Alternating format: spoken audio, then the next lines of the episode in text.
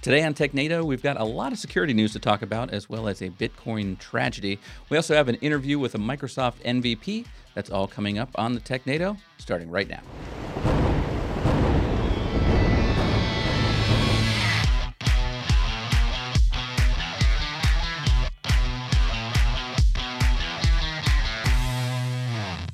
Hello and welcome to TechNado. I'm your host, Peter Van Rysdam, and joined today by Don Pezet, because we're here in Don's office, and also a familiar face for those of you who have been uh, loyal viewers and listeners, uh, Cherokee Boose. Cherokee, how As you doing? As opposed to the traders. Good. yeah, there's a lot of traders out there. For first timers, we welcome you though as well. So, uh, and we've got uh, we've got a great interview today. We've got another Microsoft MVP.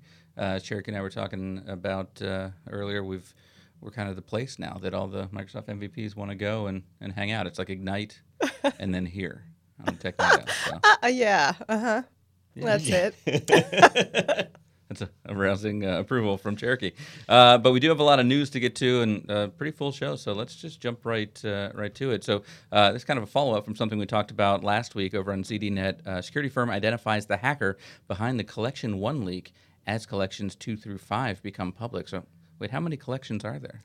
Apparently, we have no idea. At least five. You would think if there was a collection, they would have collected everything together into one, but no. Apparently, uh, it takes a it's few that much data. that that it needs volumes. be- yeah, Are they out. just discovering them incrementally, like Yeah. each individual breach? Is that what's happening? Well, so it, it's it's many different breaches. So when we reported on this last week, uh, we were talking about all the different sources. Some of them were several years old. Some were really current. Some of these are brand new. Uh, and what's happening is an attacker or a, a hacker, whatever, is collecting the data, putting it together into this big archive, and posting it on mega links. Nice. And the mega service, it's most of it is not indexed by Google, so you have to kind of know the link to get there. But once people find it, they then have access to this treasure trove of data. And four more collections have been released that way. Uh, they say they've identified who the the hacker is, but it's really they, they put a fake name on it. Uh, it's a hacker going by the moniker of Corpse, C O R P Z, uh, which I don't, I don't know if that's supposed to be like corpse dead body or corpse corporation. Um. Hard to say. Yeah. I don't know. but but they don't actually know who it is. so, what kind of information was it that was leaked? I, most of it is user credentials. It's uh, username, password. Uh, some of it's encrypted. A lot of it's decrypted. Uh, some of it they did rainbow tables against it to to dehash the passwords. Uh, there is other, I mean, just personally identifiable information, and it's from a, a, a number of different sources. So the information varies widely. So I just checked all all uh, my email addresses on haveibeenpwned.com uh, dot com, and and I am in the clear. No way. Yeah, How are you in the clear? because Don, I care about security. So about uh, I I don't know, eight years ago, there was the big Adobe breach, and everybody's in the Adobe breach. How you, did you not use Adobe products eight years ago? uh, n- not officially. Oh, all right. so uh, you know, this is another morality story here, right? If you're a paying customer, you get screwed. Exactly. That's why you got to know better than that. No, I was a student eight years ago Oh. of life. is the justification So, that I would use. I had to check now because I know there's this one particular email address that I have that I've had since high school. 10 breach types for this email. this is my spam email, you know, the one that you always give to people. Yeah. Yeah. Yeah. That'll come out in leak six. I have I have email addresses. I have my, my Hotmail address that I got the year the Hotmail company launched. Yeah, this one Uh, is MSN. uh, so So, that- yeah. that's pretty old. Yeah. I Uh, wonder if my CompuServe has been hacked. and those, I, it's, it's practically a guarantee. It's not even Yeah. worth searching on the list anymore. You Yeah, know I knew. I knew. That's why I was like, I wonder how many times because it's inevitable at this Yeah. point. it's a sad state of affairs. But uh, but yeah, so anyhow, data hoarders releasing even more information. So it's uh, you know we did already report on it once, but it's worth reporting again. These are massive collections of data. Uh, they list on ZDNet the sizes of these. The first one that was released was 87 gigs of data. Uh, the follow ups we've got 528 gigs in collection two. 37 gigs in collection three, 178 gigs. I mean, we're we're creeping up on a terabyte of breach data here, all collected together into one piece uh, in one place. So if you haven't changed your passwords yet, now is a great time to get in there and do it. And by the way, my other best practice is I always use someone else's credit card when I shop at Target. That's so I've never uh, had my, my data stolen. You know, I, I just don't shop at Target. That'll do it too. I, I go in for like one item and come out with two hundred dollars worth of items. I did see a, uh, I can't deal with that. a bird box meme with with the, the kids all with the blindfolds I of saw them that, saying, like, "No, yeah. we're just here for toilet paper at Target." Go somewhere else. Exactly. Save yourself. Yeah, they have toilet paper in lots of places. Yeah. like Amazon, you can expand your carbon footprint by having them drive a truck all the way to your house just for your toilet paper. I like it. Options. As long as you don't need the toilet paper in less than two Full, days. dis- full disclosure, I just had toilet paper delivered the other day. I Part of really did. Uh, all right, let's, uh, look over at another article that uh, relates back to something we talked about last week with the Apple FaceTime um, bug or opportunity, depending on uh, if you're a hacker or uh, a user. Uh, so, Apple iOS uh, 12.1.4 release has a nasty surprise. So, is this the release that's supposed to fix the issue and it, it has its own Yeah. surprise? So this is uh this article comes from Forbes, and they do a, a segment. It's called what is it called? Um, Great secret features and nasty surprises. That's the name of the, the article. So it's it's sensationalized quite a bit. Uh, Apple had promised to have an update out last week to fix the FaceTime bug that we reported on, and they didn't. Uh, the fix did come out this week, though, so that's one of our nasty surprises that it came out late. Uh, the other thing is that they've announced that they are not they're not able to go back and fix previous versions of iOS. We knew that. That's why they shut off the FaceTime uh, group calling. Well, they've now announced that this fix has come out, and if you don't upgrade, that's it. You get no uh, group calling for FaceTime anymore. So um, Oh, that's, no. That's really well. I- I've never group called on FaceTime. you know, it's a fairly new feature. I think you know, most people haven't, but the fact that it's it's there as people learn about it, they want to use it. It's something Okay. they, they pay for when they buy the service, so you might as well uh, take advantage of it. But the the interesting thing here is that uh, this update, we've seen Apple has gotten really kind of unstable with their updates, and and I know you, Peter, you are one of those people who does not update their laptop. The No, the moment an update comes out from Apple because you've gotten burned on it too many times, right? Yeah, 'cause I want to use my second monitor. For that was the big one for the longest time, and so uh, so I did an update, and then I think the next one. Did, did we determine if it if that works in the what do we got now? High Sierra? No, Oh yeah, I knew the, the DisplayLink drivers were a problem, and they, they finally fixed them under Mojave. because I want dark mode. But then then the next update will come out and it'll probably break it again. So people have started to learn don't update when Apple Yeah. tells you to update. And here they're saying you either update or you lose this feature. The feature is gone to you now. So uh, so that's a big a big deal for people who, who may have been using that. It's a big dilemma for middle schoolers. I was over just the about world. to say this really brings me back to like three way calling on a landline, and I learned my lesson then. So Yeah. why even? Now I, I want to know what was that lesson exactly. when they say they hang up, they're not hanging up. exactly. My uh, the only time I've done a group FaceTime uh, is with my daughter. She wanted to see how many people she could get in it, so she just went down every contact. So I'm in a I was in a group FaceTime with uh, my nieces and then like half of Abby's class, and I'm just like, okay, this I'm, I'm leaving this now. I I don't know why I'm here. How did it perform? Did it, It work well? Performed or- great. Yeah. How many people do you think were in there? Th- There was a point where uh, there were like 17. I Wow. think, is what what we were up to, but not everyone was answering. Smart. Smart. Uh, but now they don't have to. We can just join, add them anyway uh, if they haven't uh, updated. And and you had an interesting bug you were talking about that uh, that I hadn't heard about as well. It was this is an Apple device as well. Yeah. What, what was that? Um, I missed a call from a number that I didn't know, and then I, as soon as the call, like you know, stopped ringing, I got a notification, a reminder to call them back. So it was like a spam reminder, and I looked on Apple's site, and they basically said you just move the notification, you create a temper like a temporary calendar, move it over, delete it from there to delete them. I'm like, That's a mm, lot of effort. Yeah. No. So, so look for that fix in 12.1.15 uh, coming soon to an unstable uh, phone near you. With So- dark mode. Yeah, but still better than the Pixel. All right, uh, let's move over now to uh, let's see. We're on brew.sh. Um, sh. Where's what that? is homebrew? You know, I, don't I don't know what country that is, and you know, a good question about homebrew. So, uh, Yeah. this is one of those news articles that is is important to me, but maybe not important to everybody. uh, if you've watched any of my Mac shows, uh, then you'll know that Apple has been slowly killing off the Mac OS Server app. Uh, it's been kind of dwindling each each iteration and getting less and less functionality.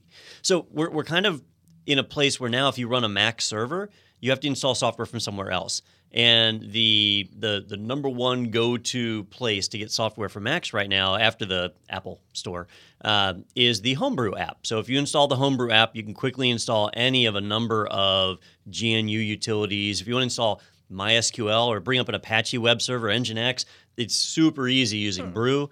It's really hard using any other method. So for developers that work on Macs, Brew is a uh, an essential tool, uh, and, and even just for regular people, if you want to quickly install apps, Brew really helps. Well, Brew 2.0 came out. And I've used it on Macs for years. Uh, I use it in our shows. It's a, an important part of my workflow. And so when 2.0 was announced, I said, well, I wonder what's new. And I was really surprised to see the big thing that's new in Brew 2.0, which is Windows and Linux support that you can now run Homebrew under Linux to install apps the same way as well as Windows. So they're really branching out there, which is cool. Uh, this this has been a really big part of working on a Mac for a long time. It hasn't been a big part of the Linux world where you've already got repositories available that you can get apps from and, and, and they're pretty full.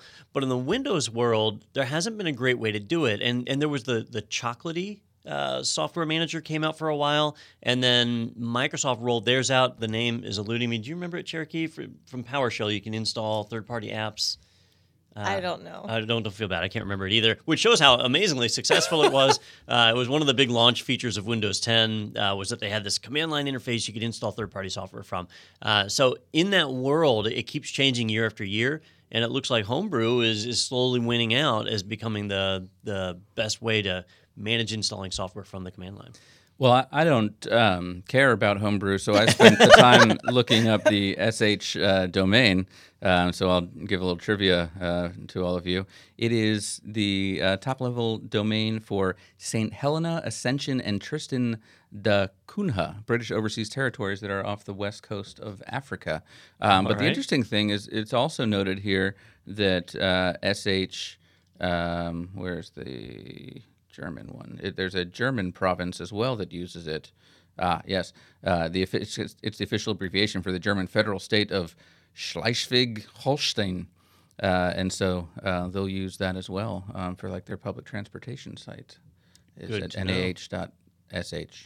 Well, I'm sure the Homebrew project uses it because when you write Bash shells, uh, or Bash Ah. scripts, you'll end them in .sh. So that's probably why they picked it. Um, but yeah, I had no idea. They, country codes. There are so many crazy countries that are out there, and well, I mean, like we, we use .tv for some of our stuff, and We that's Tuvalu, right? Uh, a Yeah. country whose primary export right now is the It's .tv domain names. domains. Yeah, they're like, all right, we hit the lottery. my they're gosh. they're probably countries changing their names now to uh, figure out ways that they would get a good Yeah. top level domain. Uh, all right, uh, let's switch over now to Naked Security by Sophos. Uh, we've got an article about Microsoft Azure data deleted because of a DNS outage. So you put your stuff in the cloud, assuming that it is safe there, but uh, are we wrong, Don? You're wrong. You're very, very wrong. uh, so this this uh, this incident happened last week, uh, or actually just a couple of days ago, and uh, it really highlighted one of the issues that you can run into with automation and relying on cloud services. Now, the important thing here, and, and what's not in the headline, is yes, data was deleted and lost out of Azure, but it was recovered very, very quickly, and they had a had five minute backups on this data, so it was less than five minutes of data that was actually lost. That doesn't excuse it, but like they had plans in place to recover from this. But basically, what happened is in Azure they have a service called Transparent Data Encryption (TDE). And it allows you to create databases and apply encryption, but your clients don't have to worry about it. The encryption is all handled by the database itself. So that's why they call it transparent. And it relies on private keys that it locates through doing lookups through DNS. And there was a DNS failure from a, and this I thought was really weird, was that Azure was leveraging an external DNS provider, not one of their own. Um, maybe they do that for redundancy. I'm not sure. It seems like they'd want to use their own DNS uh. CenturyLink. Oh, it was CenturyLink. All right, well, at least it's somebody big. Uh, but for some reason, uh, their their connection to CenturyLink or the CenturyLink DNS server failed. Something caused them not to be able to do the lookup.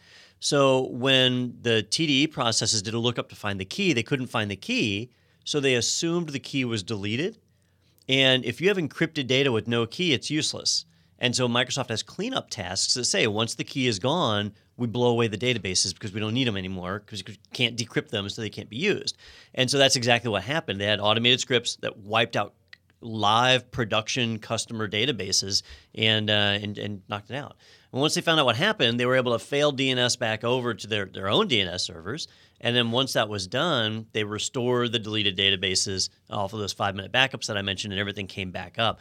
But it was a pretty decent sized outage, and it kind of highlighted the fact that when you're dealing with the cloud, a lot of the complex pieces behind the scenes are hidden from you. You mm-hmm. know, you don't have to worry about them. But that doesn't mean they can't go wrong and they can't fail. Like you can't trust the cloud to be this perfect solution all the time. Um, so maybe they would want to go ahead and revisit that policy for the encryption there, because I know, like with certain other um, clustering, for instance, I feel like uh, like when it initially was being used, and they would go ahead and uh, um, uh, evict a particular node um, due to lack of heartbeat responses or something, they started to uh, make allowances for that so that it gives some time. So, um, Yeah. not to be so aggressive with removing a, com- a system or service if someone was still depending on it. Yeah, I I see this with automated failover a lot. Like when you have a disaster recovery site, it, you might have a little blip on the radar, and that doesn't necessarily mean you want to fail over to DR because it's really it, it's a pain in the butt to fail back and get it back into your regular production environment. So it'd be better to just say, look, I can handle the 10 seconds of downtime or whatever. Right? That doesn't need to trigger a failover. So that's uh, that's a pretty complex thing because there's not a like one solution fits every situation. So it just has to be evaluated. In this case, Microsoft has obviously addressed the issue and, and, and worked through it, but it should send a message to everybody, not not just about Azure, but about AWS, about Google Compute, that all of them are really marrying tons and tons of different technologies behind the scenes. And any one of them can lead to cascading failures. So having some kind of redundancy set up either between cloud providers or between you and on-prem can really be a, a benefit, especially in scenarios like these.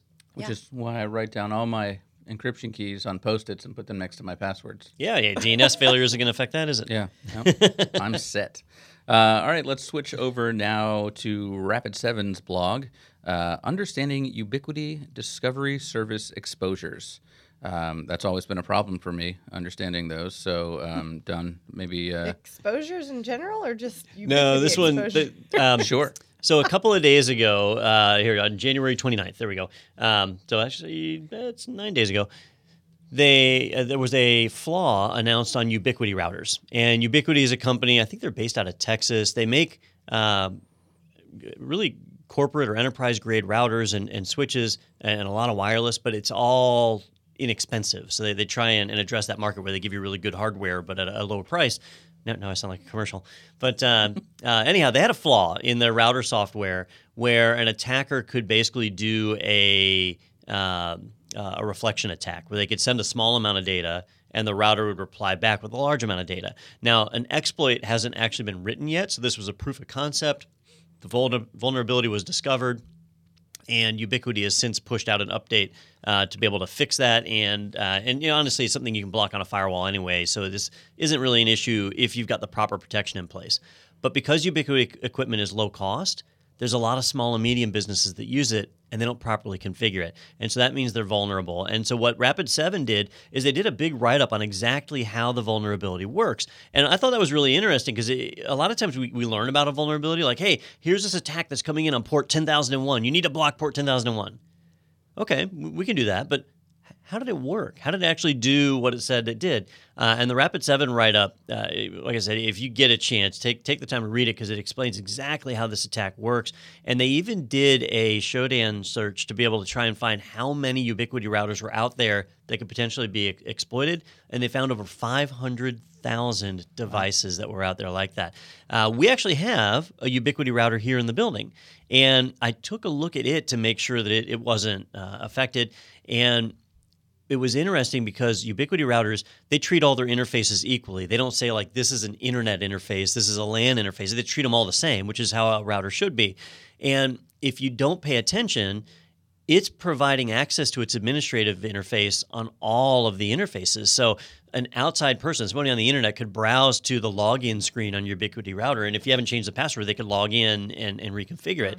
Uh, you have to create a firewall rule inside of the router that blocks that access, and if you don't do it, you're vulnerable. And so there are a ton of routers out there right now that are vulnerable to this attack. It's only a matter of time before somebody actually writes an exploit to take advantage of this. So if you're using Ubiquiti routers in production, you ultimately should apply the Ubiquiti update. But if you're hesitant to do that, at a minimum, you need to create a firewall rule on the router blocking access to the to the admin interface of that router, or at least TCP port 10001, or I'm sorry, UDP port 10001 to stop that traffic from getting in.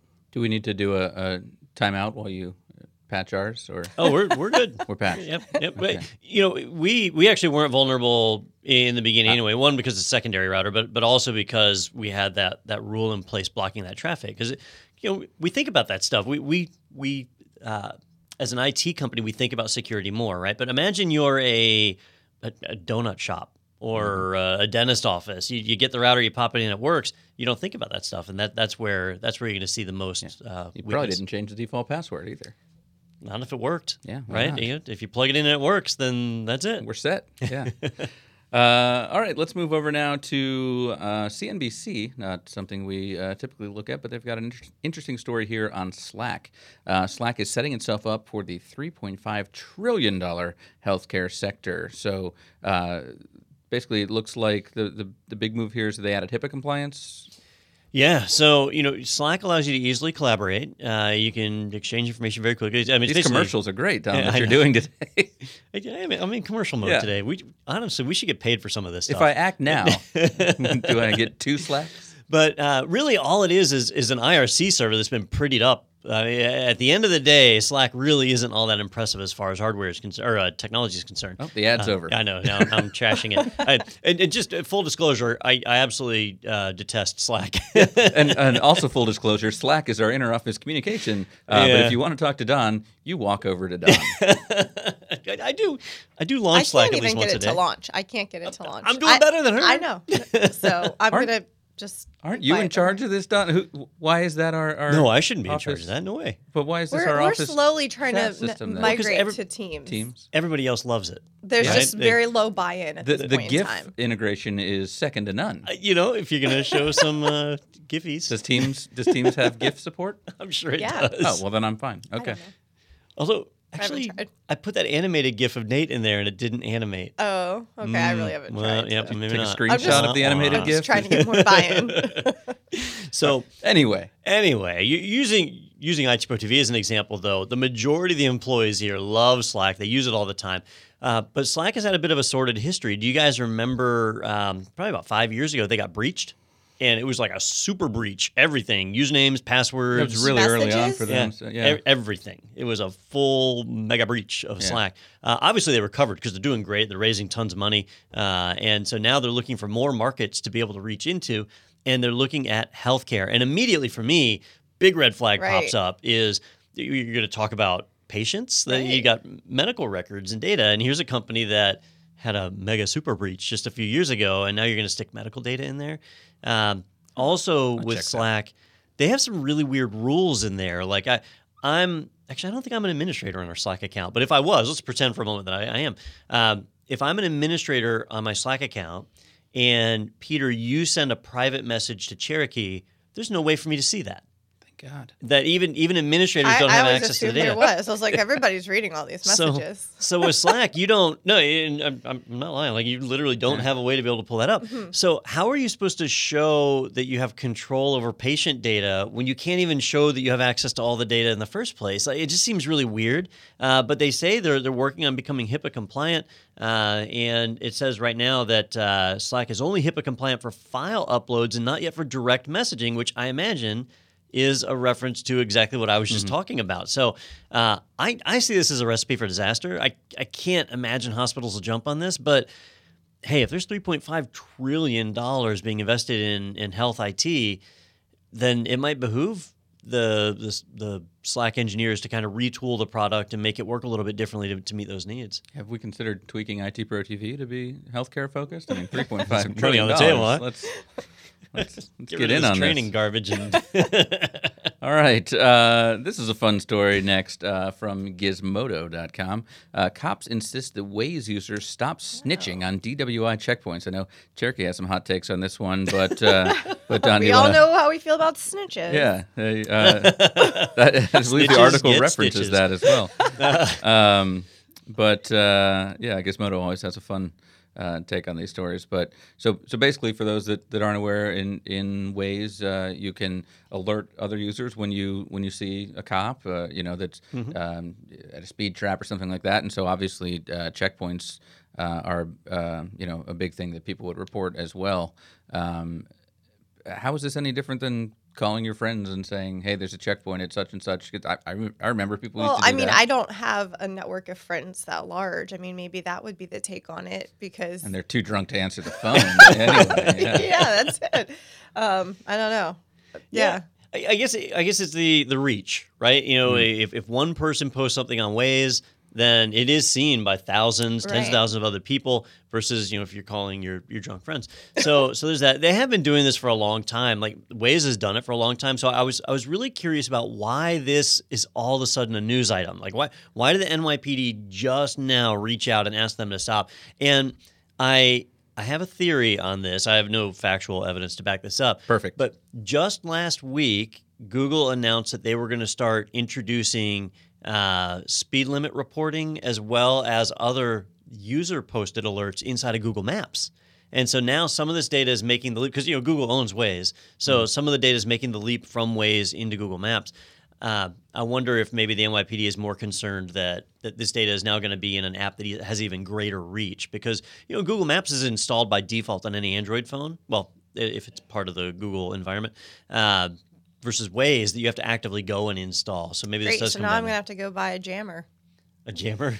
what do they have? Right, those little radar detectors. oh yeah, yeah. I, I, guess it's, it's is it a jammer? think a jammer Like, is how do they- illegal. A Well, detector. Well, is I was legal. gonna say I don't know. I've never had one, so Yeah, I they're used to have radar detectors like in, in high school, and Yeah. those are legal. But And, uh, well, radar detectors are legal here in Florida, but Yeah, not, not like in every I think state. it's is it South Carolina where they're illegal? I'm not sure. But uh, yeah, I know. I, I remember hearing. Yeah, if you go across state lines. Plus, sure I've also heard that if you get pulled over for some other infraction and they see that, then you're more likely to get It's probably the not book appreciated. thrown at you. Yeah. it's, it's probably not appreciated. But this makes me think about um, there was the law in Florida recently. You know how if you if you passed a, a cop doing a, a, a speed uh, speed trap, you would flash your lights then at other people coming the other Mm-hmm. way to let them know to slow down. That was illegal for the longest time in Illegal? Florida. Illegal because Oh, they always would did say, that. "Oh yeah, everyone did," because they were saying that um, the the way it was written on the books was like you were impersonating a police officer by having flashing lights. Hmm. And so that's how that and so Oh, that's pretty fun- lame. someone finally challenged. I think it was you know the Morgan and Morgan uh, people challenged it finally and for said them. For and the said, people. Hey, We're- we are for the people. if you're gonna make up this law to stop this, you know at least say what you're actually doing, and so that the law was taken off the books. Seems like it would be aiding and abetting, right?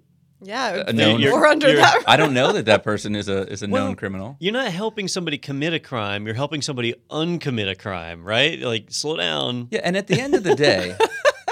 The, the That's a good speeding, deed, right? Yeah, here, I'm helping. The, at the end of the day, the point of all this is to stop people from speeding. It's not to make revenue. Yeah, if if there Yeah. if, if there's a, a city that's relying on speeding ticket revenue for their Right? budget, then Which that has that's- happened then- before. yeah, Yeah. Waldo, Yeah, right up the road exactly. here. Yeah, we had a, a big speed trap uh, that what turned out to be a extremely corrupt. Yeah, they uh, got in trouble for well. having uh, having ticket quotas. Quotas, yeah. yeah. All right. Well, you thought that story was ridiculous. Uh, the next one is a little bit crazy. It's sad uh, as well, but it also uh, points to a, a much bigger issue. This one is on the fair and balanced uh, foxnews.com. Um, be sure to check that out. Uh, death, dogs, and a missing $190 million. The strange case of a crypto exchange. How did the dog? Oh, God, how am I supposed to say that name? Quad, Quadriga CX? Uh, as Quadria. Yeah, let's go with that. But uh, so the, the the big thing that, that drew me to this story too, and Don, you found this as well, is that uh, the um, the head of this uh, cryptocurrency exchange uh, passed away back in December in India. Um, young guy, thirty years old, but he was the only one with the password controlling 190 million dollars of cryptocurrency, and they've been trying to brute force their way in. And I have so out- many other questions. There's a like, lot of questions. Yeah, like you want to know one, about the dogs? I want to know how the dogs fit in. I want to know did he know he was going to die? And I want It was know complications from Crohn's disease, so uh, he was not in the best of health, so he should have had a contingency again plan. on a on a post-it. Yeah. Yeah. Right. down. So so he he had Crohn's disease, uh, which is a you know, it's a uh, it's a, it's a terrible thing, and, and they, they have various surgeries to try to fix it, but there, there is no cure, at least not that I'm aware of. Uh, so he did know that his his life was not guaranteed. Uh, so he had a will, and in his will, this is where the dogs come in. He had hmm. set aside here we go one hundred thousand dollars for his two pet chihuahuas. Oh my god. So he was thinking far ahead enough to protect his chihuahuas, but hmm. not far enough to say, I'm the only one that has this private key and I'm not going to tell anyone. Well, does he have family? Because I would be afraid if I was his family at that point. I mean, if you have people who are dealing in Bitcoin, some of them aren't always the stand up Yeah. kind of individuals. And now you've basically stolen their money. Well, if we go a step further, though, it is just Bitcoin, so it's not real money anyway. So, well, on, I think I've cracked this. So remember in Men in Black, they said the uh, the the secret is in Orion's belt, and it was the cat's. Oh, so Collar. in the Chihuahua, the Do the Chihuahuas key. hold the key? maybe. You're on to something. And you know, honestly, the, the private keys that you use to like seal a wallet, uh, most of them are pretty long, and it's not something you memorize in your head. Also, I guess it was his business, so if it was his business, maybe he would. It's got to be somewhere then. Yeah, you, you, you got to put that somewhere. But this this makes me think. Uh, reminds me back when when Bitcoin surged um, really high uh, when, when it was over what ten fifteen thousand dollars something like that. Uh, it, we had a uh, revelation on the, on this very podcast that Don has Bitcoin that he has no idea what the password is uh, to the Yeah, wallet anymore, yeah. and, and made me think about how much money is out there that uh, that people might have just forgotten. And and or just lost the can't password. I mean, it. like you people it's forget gone. and lose passwords all the time. So it's totally. And that really upset me, Don. Like after hearing that, I was like, "But th- there's all that money," and I was like thinking of, well, how, do- how do we find this? But uh, then Bitcoin tanked, and so I, I didn't care really anymore, wasn't an issue anymore. But Yeah, because at the time, I, I intentionally have thrown away at least two Bitcoin uh, over the years, and at its peak, I mean, that was worth almost forty thousand dollars. That's a lot of money, which I just threw away. But it, it had no value then. It really has no value now, but uh, we pretend it does. So, uh, thing about Bitcoin though is that once a coin is burned, like once it's it's lost, it's gone forever. You can't bring it back into circulation. You know, it, it's like if you if you take a quarter and you melt it, then that's it. It's gone. You can't get that quarter back. But in Bitcoin, a lot of people think, hey, it's just a digital number. Can't we just type the number again? It's right there in the in the ledger. But no, it, it has that that documented trail of where it's gone. And, and once it's stuck in a place, it's just stuck there forever. So and there's no governing body to to appeal to to say, "Hey, I lost my password. Can you help me out?" Like you could at the bank Right. or something. no, it's it's your responsibility. Yeah. And, and actually, you know, I don't. I wonder if I can find it here. Uh, there's a website that's doing a, a countdown to uh, the last Bitcoin. Uh, that there there is a, a finite amount of Bitcoin. Oh, so they're and based on on the rate that they're being found, they're calculating this. yeah, and, and at some point they will find the last one, and I'm I'm, I'm not. yeah, finding that her. would be interesting to Um, know. Countdown to when Don finds the website as well. I- you know, I, my Google fu is weak on this one. Nine. Um, I'd I'd go to Bing. yeah, oh, this is Eight. the Bitcoin halving countdown. That's not the same, but Okay, never mind. Uh, yeah, so there are 17.5 million bitcoins in circulation right now, and the total is 21 million. So there's only three and a half million more Bitcoin to be minted, and then once that's it, that's it. There there can't be any more bitcoins unless they fork into some new currency. Now, does that? Do you think that at, at that point we're going to see a drop in uh, in malware and things where people um, like, well, I don't need to take over all these armies of computers anymore. I mean, there are other cryptocurrencies Yeah. out there as well, obviously, that people be mining for. When the when the last Bitcoin is mined, then there, there won't be any point in mining it anymore. But it's going to take a long time for that to happen because that, that actually that website that I found uh, unintentionally, the Bitcoin halving, which I, I'm saying terribly because I don't pronounce things well, but uh, H A L V I N G Ah, halving, okay. you know, cutting in half. Um, the way that it works is every couple of years, the next one's going to happen in uh, about a year and a half. Uh, they basically cut the reward from mining a Bitcoin in half. So it becomes 50% less profitable to mine every two years. And what happens is that slows down mining. People aren't going to invest money in it like they have been, uh, and it gets slower and slower. So it'll take a long time to finally reach that last bit. Uh, but once it does, that's it. There's not going to be any more So are we going to see eBay being flooded with like GPUs and all this extra hardware? you That's kind of already happening right now. Well, th- they don't. The people don't own the GPUs. They're using Oh, other for, for that. But yeah, malware. I mean, there probably are some people, Yeah. legitimate people who have their own farms. So eh, Nvidia just reported a huge uh, um, earnings report where it wasn't huge; they were missing all of their earnings marks, Hmm. and a lot of it was because of reduced demand for Bitcoin, and their stock has tumbled from that. Uh, AMD has seen a little bit, but Nvidia was affected the most, and so that that's already happening. Yeah. Interesting. It's fun to think about the uh, unintended the trickle consequences effects of these of things. Bitcoin, yeah. yeah. Yep. But the point that we want to double back to here is that uh, this guy just basically took 190 million dollars to the grave. So when they say that you can't take it with you, he certainly did. Yeah, a and I mean they're money. trying. They're trying to figure it out. But I mean, imagine if you're an investor in this. I mean, it's, it wasn't his 190 million dollars. It was it was the their investors' money. So, Yeah. uh, so I wonder if, you're the chihuahuas will be okay. I know. well, that's I- what I'm they- thinking. they They need need protection. It's got Because the- hundred thousand dollars. Are they going to take that money though? Like, wait, will the chihuahuas get? They need I wonder if security guards. protected or not. Yeah. It's the company. I mean, it, it's the difference between the company and the personal estate. I don't know. We'll are like rats with bug eyes. I have a High chihuahua, and he's morbidly obese. oh, He doesn't even look like a chihuahua. So a morbidly obese rat with I've bug eyes. never seen a fat chihuahua. I kind of want to Google that, but I, I know the potential things that could come up if you search for fat chihuahua. Next week on TechNado. hey, but we're not done. We're, we're, we're done with the news segment, but we actually do have a great interview with Christiaan Brinkhoff, who is a Microsoft MVP. He also um, has his own consulting company and works at FSLogix. And as uh, Cherokee has uncovered, he uh, has many, many things that he does. I think only like five people in the world have the collection of accolades or awards that he has. So that's like really impressive. Well, let's get into that and take a look at that. Uh, but we're going to do that right after this on TechNado, so stay tuned.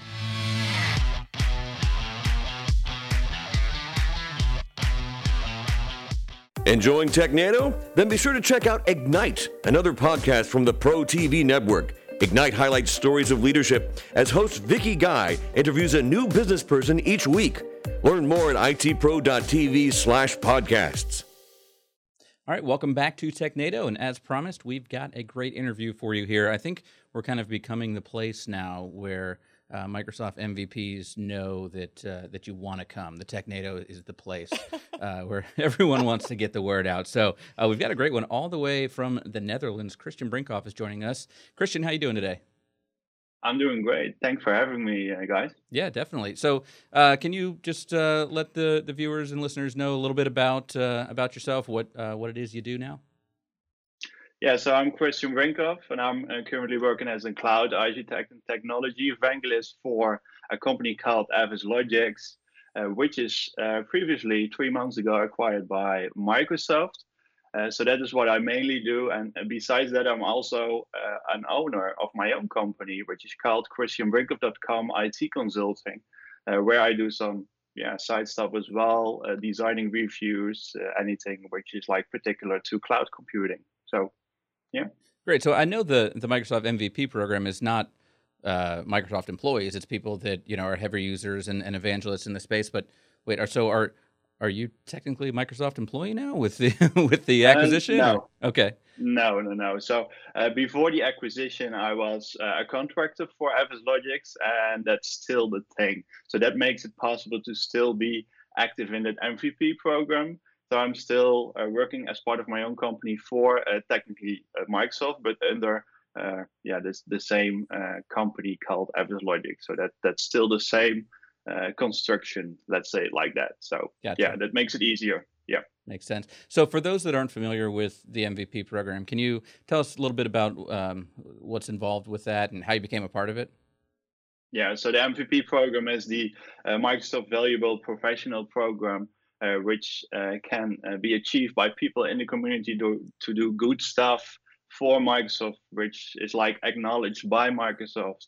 Uh, and, and giving that award uh, as part of that uh, contributions, which can be presentations uh, on local user groups, vendors, uh, or conferences, uh, or, or just blog posts or, or webcasts uh, like this or podcasts uh, without uh, without video. So that that yeah can can be like the goal to achieve that. But for me, it was never like a goal. It was more like an um, yeah accomplishment that I gave after I, I started blogging like three years ago, uh, and I and I'm like an, a colleague in the MVP community uh, named me or like nominated me as an MVP, and that uh, eventually made me like the MVP. So it, it was like never a goal, but after becoming an MVP, it was like a roller coaster, and it gave me a lot of yeah good opportunities in, in my personal and business life as well. So yeah, yeah, and I know great to be part of it. Yeah, I, I know Cherokee um, took a lot of a lot of notes and, and went back through your entire uh, history. But you you were saying Cherokee, he's, he's also got yeah, some so, some elite certification there. And correct me if I'm wrong, Christian, but maybe like comparable accolades to an MVP would be also from other vendors, Citrix for a CTP for your Citrix, Citrix, excuse me, technology professional, as well as a VMware a vExpert. So that's that's pretty amazing. Yeah, how Only, do you how do you find the time? I don't know. our question. Yeah. And, and that, I see the... that's the most obvious question that I get as well. uh, but but yeah, uh, making like uh, combinations between different solutions uh, can make it possible to to do things together and combine presentations for example uh, that are uh, based on different technologies and that yeah makes it possible to uh, to do all the things together and combine them. So so you need to be like a little bit smart with your with your free time uh, to to do that all side by side. Yeah that's true so I think being smart with your free time is a bit, you're being humble here. It's a bit of an understatement because I looked at your accomplishments in 2018 and then your roadmap for 2019.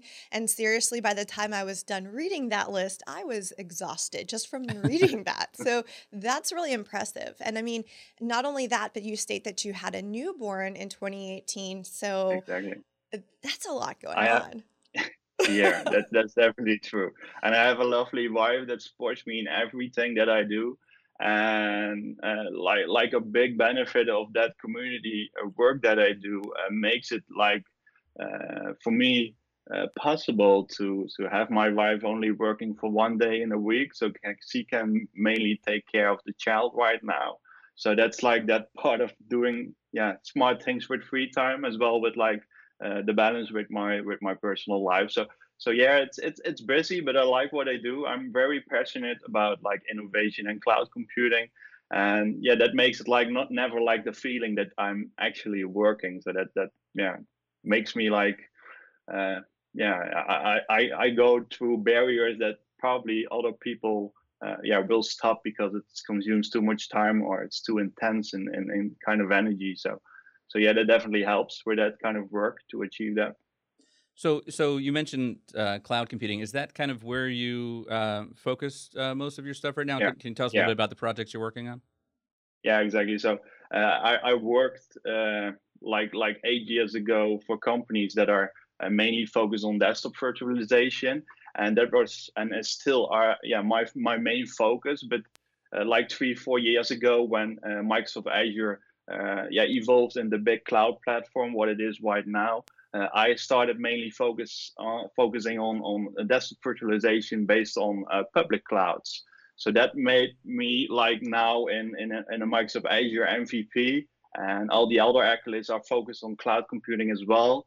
And uh, yeah, combining that that that that technology with with all those solutions uh, makes it uh, yeah what I am right now in, in in terms of all the accolades. And the projects that I'm currently working on are all focused on cloud as well so that it's it's mostly focused on desktop as a service which is like the uh, the platform as a service version of previous on-premises desktop virtualization technologies such as Citrix or RDS for example.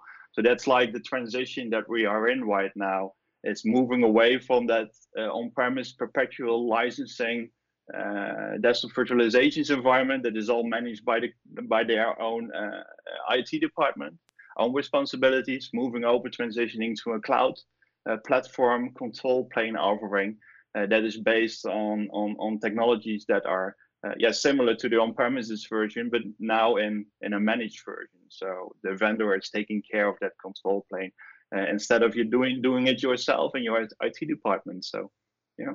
Like you said, we are in this crazy transformation period right now and just trying to keep up with all the different products. I know Microsoft originally, like in 2017, had launched their RDMI for the remote desktop modern infrastructure. And then we saw that kind of shift towards more of the, uh, you know, Windows as a service. And I personally find it difficult sometimes just to retrain my brain from that traditional um, on premises infrastructure thinking. And I have to think kind of outside the box.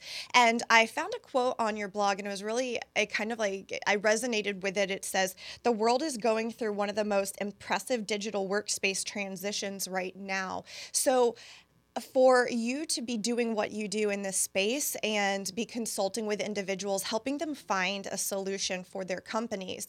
Uh, how did you get started in that? It just seems kind of natural, but I'm kind of curious to see yeah. what made you, like you said, make that um, decision. Hey, I'm going to go off onto my own and start this consulting business. Yeah, exactly. So, so one thing that you mentioned around RDMI is the involvement of that project uh, to Windows Virtual Desktop, and that is announced during Ignite last year of the Microsoft conference. And the Windows Virtual Desktop is the new uh, desktop offering from inside Azure, uh, which is as well a platform as a service solution. So, uh, what is yeah like game changing or different from an on-premises uh, environment or RDS environment is like that control plane part that I mentioned before. Uh, that is like managed by Microsoft. You don't need to update your brokering servers or your web access, your your uh, your your web server uh, login portal uh, system, for example. And that is something that that Microsoft never did before. And uh, one thing that is interested, interesting as well is like that acquisition that I'm I'm part of of FSLogix, which is like the the products that will be uh, mandatory available from inside that service as well.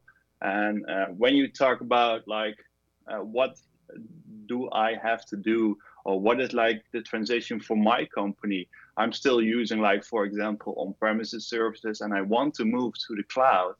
Uh, then then the, the big and important thing for your company is like uh, what are my applications right now uh, do I have or do I need uh, to launch applications on a platform or do I use uh, mostly SaaS applications, software as a service, for example? So that transition from uh, from Win32 apps, for example, to to SaaS apps, modern apps, that is some something that is very interesting to, to watch right now and to to to do as company. but as well, like the desktop virtualization part, that can be uh, yeah, like achieving the same benefit as well as for your applications, uh, but then on the desktop side. So you move over to Azure, for example, your control plane will be managed by the vendor, by Microsoft. So you only need to take care uh, of your images and your applications based on uh, that are installed based on that image as well. And the infrastructure side will be managed by the cloud as well as part of that infrastructure as a service environment that you uh, yeah that you use for for deploying your services. So. Great. And you also have a heavy focus on running, let's say, like uh, Citrix on Azure as well. Yeah, exactly. So Citrix is doing uh, another great job in, in that control plane offering as well. So they have their own offering from inside Citrix Cloud, and Citrix Cloud is their control plane and uh, other services option that you can uh, yeah, use to uh, to overcome and to uh, simplify the management uh, layer of your of your desktop virtualization environment. So yeah, they're doing a similar job, and uh, they as well have have announced a, a, product that is based on that Windows Virtual Desktop. So they extend that offering from Microsoft based on Azure on that Windows Virtual Desktop offering as part of, of a new DaaS offering that they uh, will deliver, uh, yeah, mid 2019 or Q3 2019, something like that. So really interesting times to be active in the DaaS virtualization space right now. Uh, and to see all those involvements, all those acquisitions, and all those movements, because we are now like uh, part of like the transition phase that companies are deciding what their strategy will be in the next five to ten years, for example. So that that's like that uh, yeah, that, that describes a bit of that quote that you mentioned uh, yeah, earlier that, that we are part of that transition. So it's now that that time that, that people or businesses are deciding or what their strategy will be, what their cloud platform will be, or what multi-cloud platforms they will be using in a hybrid manner as well uh, for the next five to ten years. So you know. Most definitely. I mean, if you're not going to go ahead and acknowledge and plan and start that now, you're going to become your organization and even individuals just become irrelevant. So, uh, you know, and I'm sure anyone in tech knows you get into this field, you're just going to continue to to learn and evolve with everything. So you can, you know. Exactly. Yeah. Exactly. Yeah. Yeah, you need to you need to educate yourself. You need to watch, uh, yeah, every video, every demo, what you can uh, watch to gain in knowledge to to make like decisions easier for you to have like a broader view what the market is doing. Because otherwise yeah you you will be yeah running uh, running behind uh, all the other people that do it. So so yeah that's that's definitely one tip for me to to the people that watch this uh, that, that podcast. Is like uh, yeah learn learn and and and do uh, whatever you can to keep up with uh, with the technology and innovation around around cloud and desktop virtualization. Yeah. So, Christian, I know, um, I don't know if you know where Gainesville, Florida is. That's where we're located. But Ignite in Orlando is not very far. So, I'm really excited to see that you're going to be speaking at Ignite for 2019. Do you already have a topic chose or do you have something? Um, is it a secret yeah. or? So I, am currently uh, having like like three four presentations prepared and like and like my uh, my my backup uh, yeah like back, backup uh, schedule to to to to present on events like in, uh, Ignite. So it will probably be like something around Windows Virtual Desktop or all the other desktop as a service offerings that are available uh, inside Azure because my main focus is Azure because I believe that Azure will be the platform to yeah to to eventually launch uh, your your services your platform services because that's the yeah the, the most broadest uh, platform uh, that yeah that can can can deliver the most services that is a, that are available from the marketplace. Uh, so so yeah, that will be definitely something that you can uh, yeah can see from me on on Ignite in in 2019 this year. Yeah. Uh, do you do any of the uh, Ignite tours over uh, in Europe? I, I know, I think we're going to, uh, not us personally, unfortunately, uh, but some of our team is going to the one over in London uh, in a few weeks, and I think there's one in Amsterdam too. Yeah, I was invited to speak on the one in Africa, in Johannesburg, but I unfortunately had an, another event that I had to do. So, yeah, I'm, I'm, I'm probably lined up for St- Stockholm uh, and um, yeah maybe Dubai as well, but I'm I'm still waiting for confirmation on that. Uh, Amsterdam, unfortunately, not because uh, on that week I'm at the MVP Summit in Seattle. I was going to say that you, you, don't go to the one that's just yeah. a train ride away. You think about Africa and, and the Middle East, but that's crazy. Hey, I, I want to ask yeah. a question about something you said a second ago. Um, normally, uh, Don Pezet is involved uh, in these podcasts, and I know this is the question that he would ask um, because we've talked about it a lot. So. Uh, in in Azure, I know that that uh, a lot of the the uh, machines now are, are are running Linux, even more more so than than Windows. And and so Don talks a lot about you know how that training is important now to to make sure you're you're not just one sided. Um, eh, but he, he has a prediction that uh, that there will be a Microsoft Linux distribution by the end of 2019, and I'm curious if uh, if you think he's right. Um, I, I know I don't know for sure. I mostly work on, on like Windows based machines, but I know that Microsoft since the uh, uh, replacement of Steve Ballmer by Satya Nadella, um, yeah, t- things that were not possible before that are, are now possible. So yeah, I am. Um, it, it, could be possible that that could happen. Yeah, so not they do a lot of stuff. yeah, he hasn't yeah. totally you know, yeah. debunked that. yeah, he's got. I don't know. He's got nine or 10, 10 months left or so to, to see. Yeah. and and if he lo- loses, what is what is like the, the thing know. that we never really discussed that. Peter. Well, he made this prediction last year as well for 2018, and it didn't come true, and he just renewed it again. So I think he's just assuming that that, uh, that Microsoft's just just running slow. So uh, I'm sure he'll renew it in 2020 again. So. um, Christian, so I was um, you know, before this interview, I had to do a little cyber stalking and I was poking around your blog and I came across something that I found really interesting. I think that our viewers would benefit from. And I wanted to ask you um, you have a cheat sheet on, on your website, and I have it up on my screen here. I don't know if, um, but it's christiaanbrinkhoff.com. And I love cheat sheets. Like I think they're amazing because you get a quick glance of important information, especially for comparisons like you've done right here, looking at the different workspace and desktop as a service models. Um, do you have anything in the works where you know something that I think maybe our bene- our viewers would benefit from or appreciate? Uh, so th- this is like the uh, yeah very good starting point. So when you are in the discovering phase and uh, what my desktop virtualization desktop as a service offering or next step will be, uh, it, this is a very good starting point for that. So there you can see like the main changes between those different solutions that are available in Azure right now.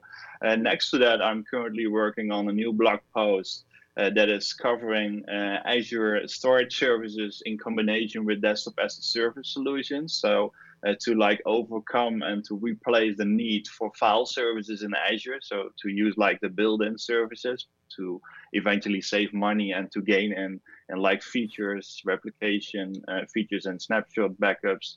Every every service that the storage accounts can deliver right now.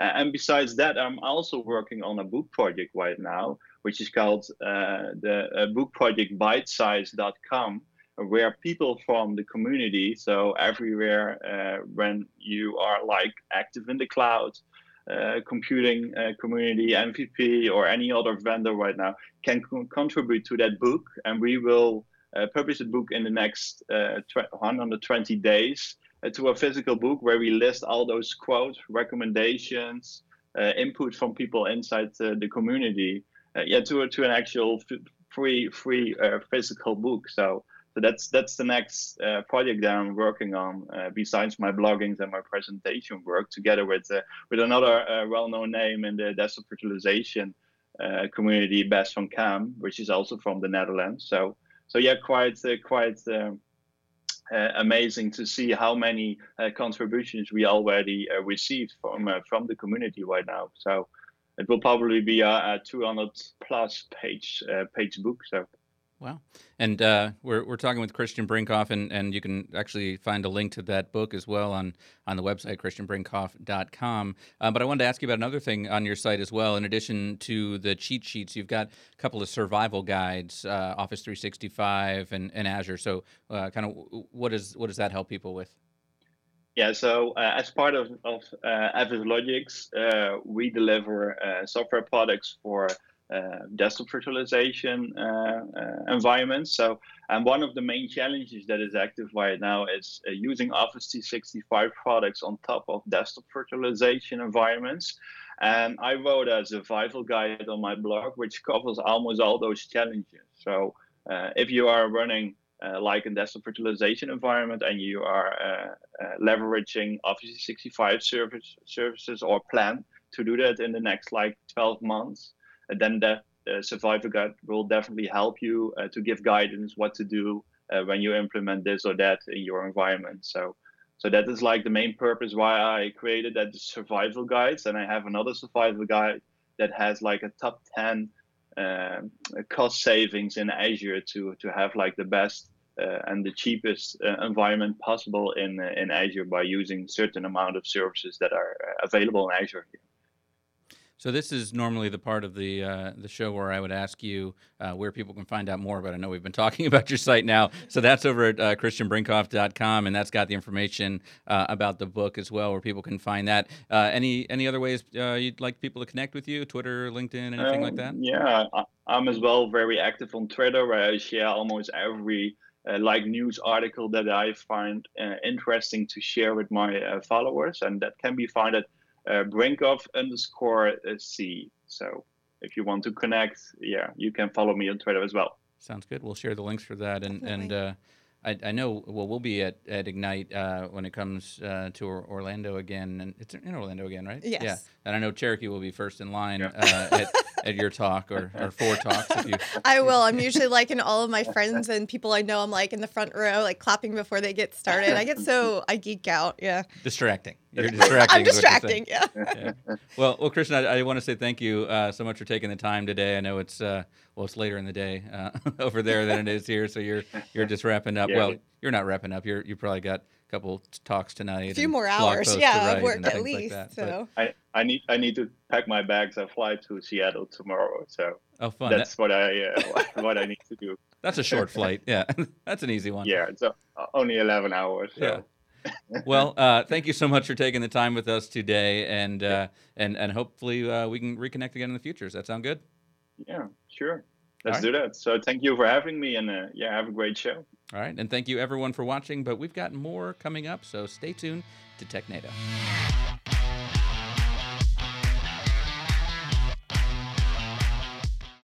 All right, welcome back to TechNado, and thank you so much, Christian, for joining us, and uh, and Don for giving up your seat to to Cherokee and magically disappearing um, during that as well. That was It was easy because I, I could sneak in and out during the wardrobe change. Oh, perfect. Yeah, yeah definitely. Because this all happens live very Yes. quickly. But uh, in that break that you just saw, uh, a little commercial. Um, for those of you watching, we had uh, we talked about our iOS app. There's actually a lot of uh, updates to the IT Pro TV iOS app uh, that I'd like to mention real quick.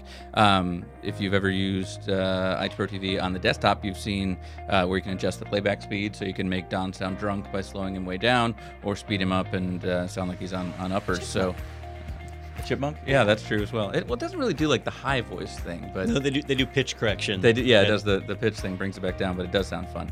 Um, so you can do that now in the iOS app. Um, we've, uh, you know, uh, taken a look at any any bugs and, and cleared those out as well, and we've got uh, uh, more clear icon choices and things like that. So um, definitely, if you uh, are using the app on iOS, update it, and uh, if you didn't know that was available, go ahead and check that out as well, uh, because that is a great thing uh, that you can use. Also, want to let you know about a couple of things. Uh, first of all, we've got an offer uh, over there at IT Pro TV. So if you don't know what I'm talking about and you want to sign up for IT Pro TV, uh, head over to go.itpro.tv slash technado. Uh, we've got a uh, link for a seven day free trial, also a promo code if you do go ahead and sign up, as well as the ability to request a demo for your teams. Uh, and finally, want to let you know about some webinars coming up. We just had uh, one last week that Don did about uh, five common questions about starting an IT career. Uh, that's up in the archive now. So if you head over to itpro.tv slash webinars, uh, you can actually uh, view all those old ones, the ones that uh, that we've done in the past. Uh, the next one coming up is actually on Valentine's Day. So uh, if you're like me, you know, looking for, something IT romance. Yeah, you've got it. uh, we've got Get Hired in IT, five hacks for your LinkedIn profile. Uh, Andrew Winchester, who is our career coach here, is going to be doing that one with Wes Bryan. We should have named that one uh, "Your Love Life is Failing, but Your Career Doesn't Have to Be." Oh man, yeah. or, or your career is failing. Let's get it back on track. Swipe right on a new job. Aw, there you go, That's man. really sad. I don't want to write this stuff down. Yeah. That's, that's I know. I'm, I'm like marketing gold today. Yeah, I got to remember that. But uh, hey, thank you guys uh, so much uh, today, and, and thanks Cherokee for for popping in for not just the news, but for that interview. I know uh, you know you're a, a Microsoft geek, so I, Yeah. know, I know you enjoyed that. I did. And she's going to be, like we said, first in line for all of those Ignite talks. Uh, when it comes up in Orlando later this year. But thank you all of you for joining us as well, and we will see you next time right here on TechNado.